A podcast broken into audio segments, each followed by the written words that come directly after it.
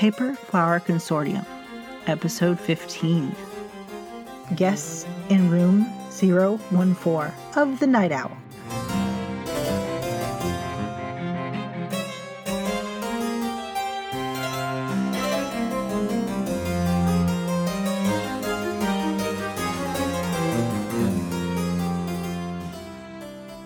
Recording by Loretta Fabranum Foy, former Lady of the Kingdom of France, current historian and librarian of the Paper Flower Consortium.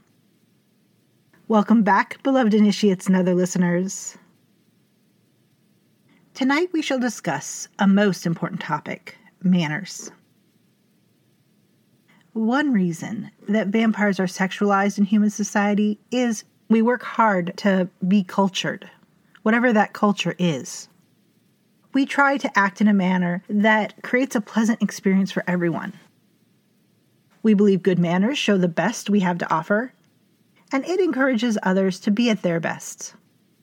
Though our library has books on etiquette and courtly behavior of several different centuries, and tonight's story will mention the procedures of dueling. But I am not really talking about perfect etiquette. Indeed, I am talking about the basic of treating everyone with respect, no matter who they are, now, there are different expectations of the behaviors of different species, but we have mostly found that either they want to be left alone or they understand the basics of vampire behavior if they wish to interact with us. Because when one doesn't, it is quite easy to find oneself in trouble around supernatural beings. Now, some may say manners are overrated as they repress straightforwardness or even truthfulness. I disagree. No debate is ever won by bad manners even when someone believes they have won. They have literally turned people away. And I believe our 45th president exposed what bad manners can do to a democracy. But let us not talk about politics. In your own life, have you ever had a change of heart because someone trolled you online? I never have. I'm guessing you have not either. But vampires must be careful not only with their own mannerisms, but their enthralled humans' manners as well.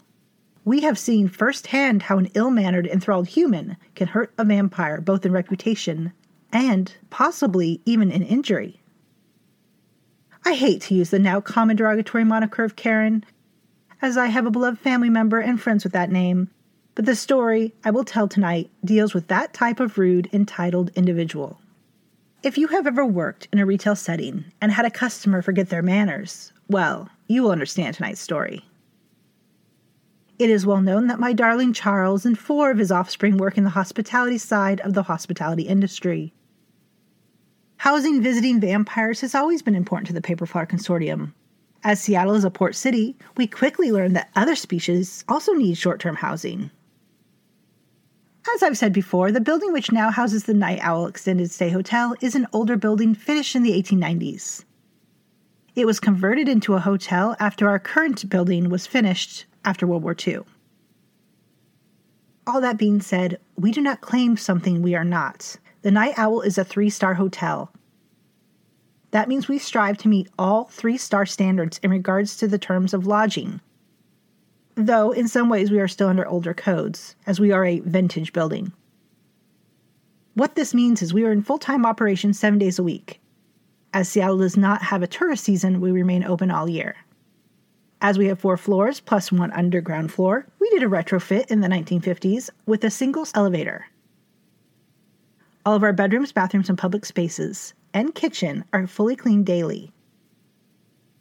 And COVID is not even the first pandemic we've existed through, so our cleaning standards were already higher than COVID 19 guidelines. Our rooms get aired nightly. Our quality linens are provided to all guests. A clean change of coffin, bed, and bath linens occur nightly and between check ins. All rooms have an attached four piece bathroom with toilet, bidet, sink, and shower and tub combination. As most Americans still prefer toilet paper rather than using the bidet, we offer that too. We provide full sunproof double caskets in every vampire room, plus rollaway queen beds with pillow top mattresses for their enthralled humans. And we do not charge extra for enthralled human accommodation in the same room as the vampire.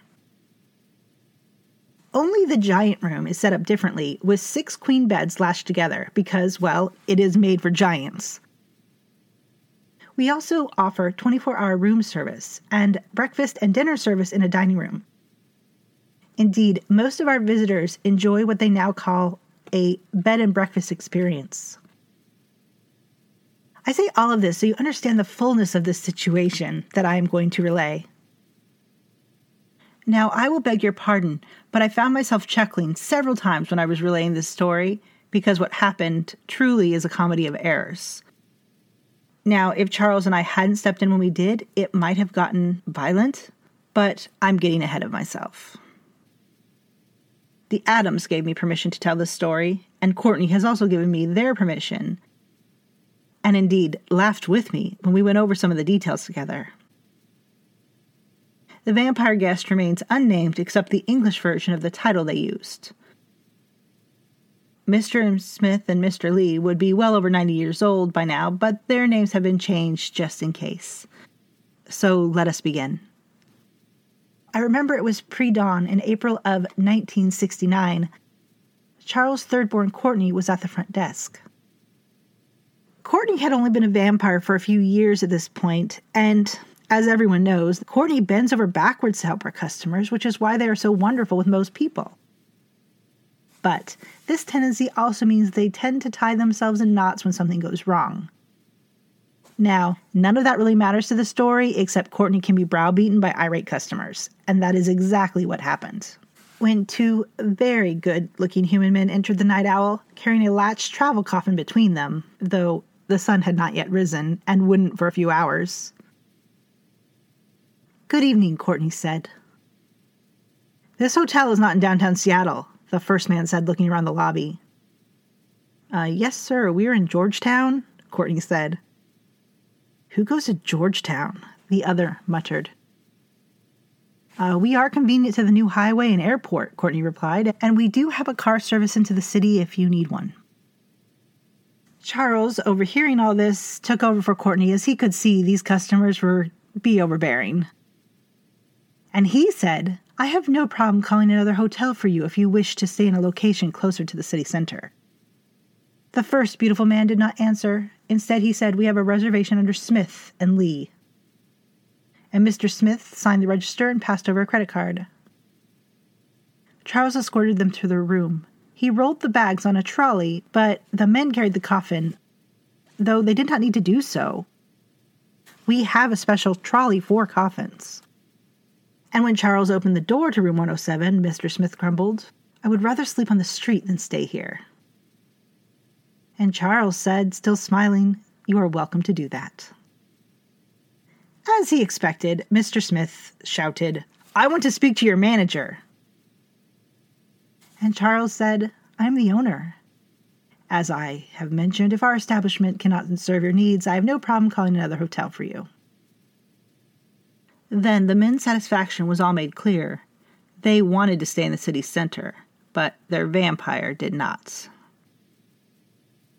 We are here because our vampire wants to stay among his people, Mr. Smith said. Then how may I help you, Mr. Smith? Those curtains are dusty, and they're much too thin. Now, just so you know, the curtains are full blackout curtains, and there are three layers the blackout curtains, sheers, and as I said, it was 69, so in that year we actually had vertical slatted plastic track blinds, which were very modern looking in 1969, completely covered the window. Sunlight was not getting in. Charles moved the trio three times. On the ground floor, in room 014, Mr. Smith and Mr. Lee finally found the room they liked. They undid the latch on the travel coffin, and the vampire whom they just referred to as Baron rose from his coffin wrapped in velvet with great spectacle.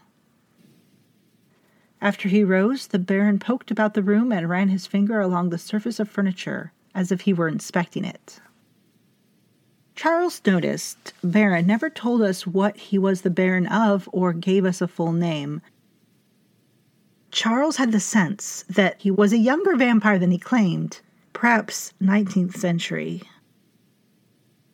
Humans can be easily fooled as they only know the age in which they live, but it's harder to fool a vampire.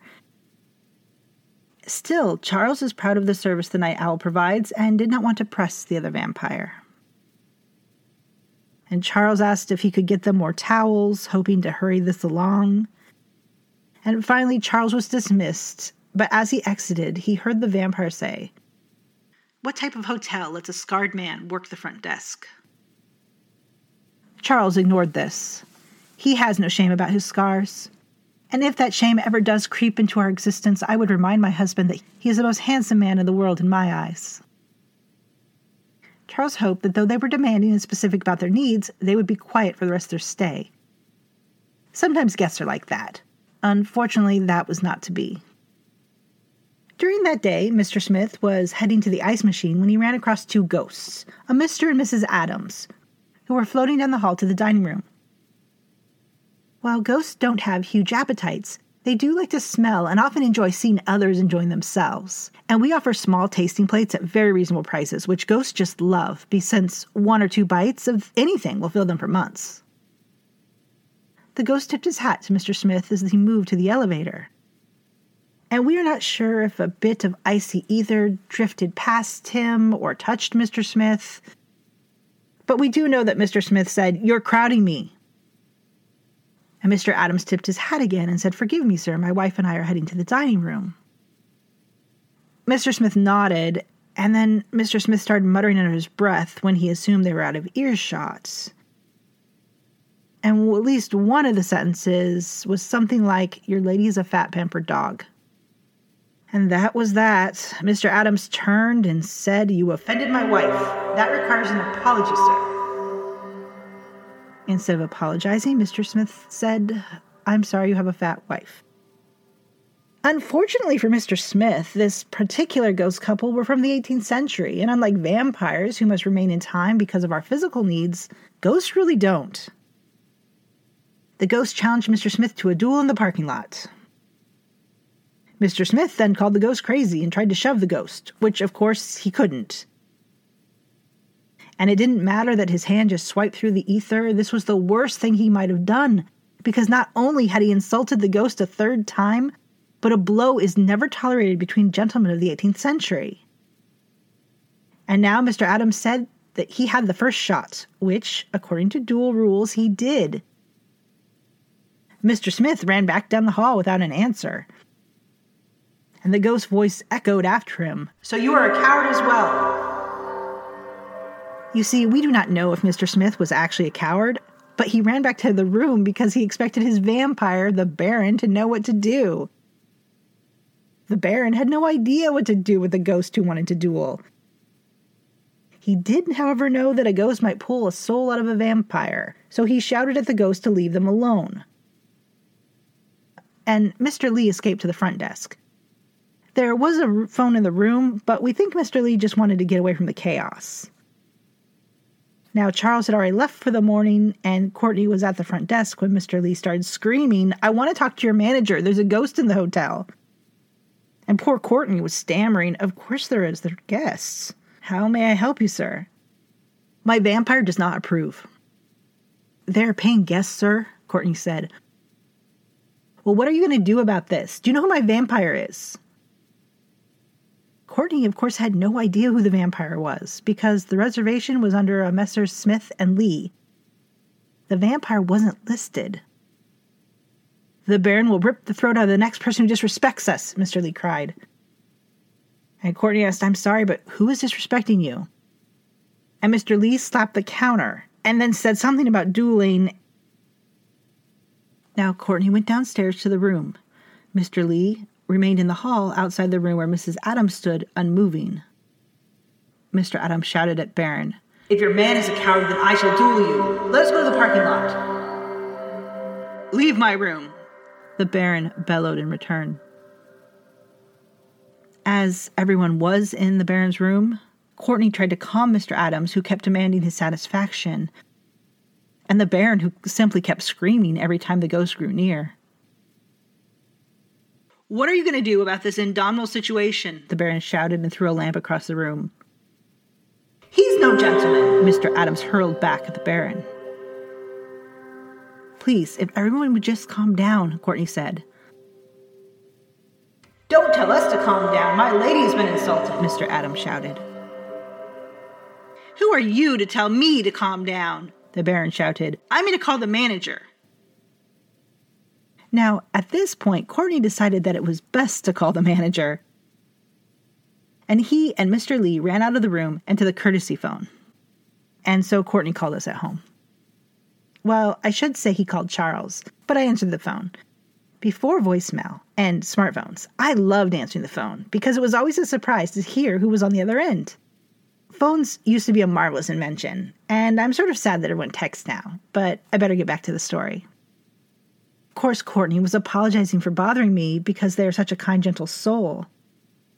And I was calling to my husband, who was already in our coffin, and Charles was quite annoyed. And he said, The Shab Baron in room 014? Sounds like it. Apparently, they're upset that there are ghosts in the hotel. And Charles said, I'm getting upset I allowed those prats to stay here. It was obvious Charles and I were taking too long to decide what to do because I could hear Mr. Lee shouting in the background. Finally, Courtney just started crying and said, Lady Lord, I must speak to Charles. Those men are dueling. They're dueling with the ghost now. It was obvious a lady's touch was needed, but by this I don't mean female, I mean my previous position as a lady of the French court. So I dressed quickly. Charles and I walked through the tunnel into the ground floor into the hotel. Courtney's eyes alighted upon me and Charles, but they didn't make eye contact with either of us and said, I tried to stop them. I think I messed it up worse. Courtney was trying to hold in their emotions, but their involuntary reactions proved to Charles and I how frightened and stressed they were.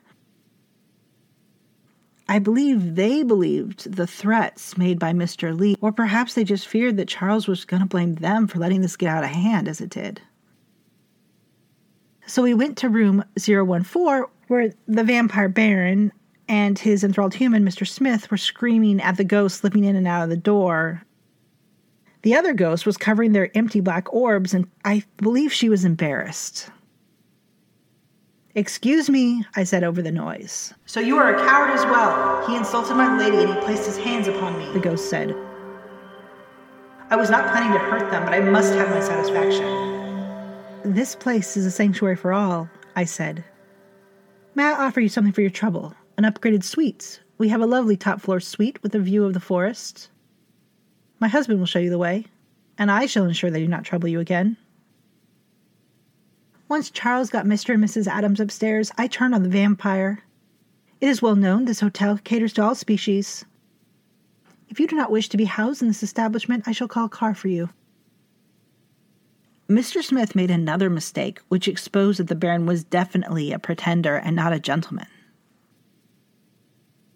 He took one look at me and then a step towards me, and he knew I would not touch an enthralled human, and so he used that rule against me to grab my wrist. I think they thought to cow me, which is foolishness. I am what they used to call a new woman, so my honor is my own. Even so, it was good Charles and Mr. Adams had gone upstairs. Their presence may have worsened the situation. So I just said, I would remove your hand, Mr. Smith, or you will lose it. And Mr. Smith asked Baron.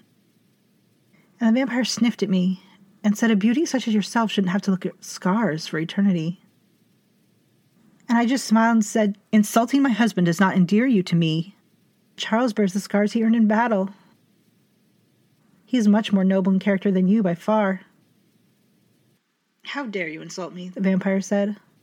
I am Loretta Fabron, second born of Lady Agatha, born of the Viscount and Viscountess of Fabron, adopted by Lady Agatha and Sir Jacob. You see, I only mentioned my noble birth because I knew he would be impressed by such things. After all, he was obviously a pretender. Or, if he was a baron, he recently bought the title. Otherwise, he would have known the rules of dueling. He quieted immediately. Release the lady, the baron said, and Mr. Smith released me. And after I had gained assurances that there would be no more trouble coming from this room, I found Mr. Lee and told him the scandal had been averted and he might return to the room with the Baron and Mr. Smith. And Mr. Lee thanked me quietly. And then I climbed the steps to the suite where Mr. and Mrs. Adams were being settled. Once again, I introduced myself with my full birth rank and title and begged their pardon for what had happened under my roof. Mr. Adams accepted my apology and told me it was not my offense, especially after I offered my hand to his wife and asked if they might enjoy dining with Charles and I. Now, if one is confused, this means as our guests, and if one is still confused, that means their meals were on us. Indeed, for the insult, we comped the room. Now, of course, poor Courtney was quite confused about the rules of duels and exactly what was happening and why people were apologizing all of a sudden, but they did understand enough to go get our private dining room ready. and that was the end of the ugliness. And the Baron did play cards one night with a few other vampire guests at the hotel. His Mr. Smith and Mr. Lee remained in their room and ordered room service. They were much more polite to the waiter. Though Baron came for the fellowship with other vampires, he tried to sidle close to the nobleborn among us while ignoring our offspring. In Pascaline's case, he had the gall to ignore her husband. He didn't even thank Geoffrey for the service or take his hand in greeting. And though we were not discourteous to Baron, he found that he did not like the vampires of Seattle. He told us our city was spoiled by democracy. He returned to the hotel for the rest of his stay and remained there until the car took him away. And this was fine with us because in 1969 we had several fledglings of different nationalities and socioeconomic statuses. The last thing a fledgling need is a classist, racist, or just jerk vampire in their brood enthralled humans. And this is why it is always best to treat everyone with respect no matter what their species. And of course, now it is even more important. If we acted in such a manner to a hotel or store clerk or one of our enthralled humans did, it would be trending in 10 minutes. We must always act in a way that is good for the coven, and manners are good for the coven.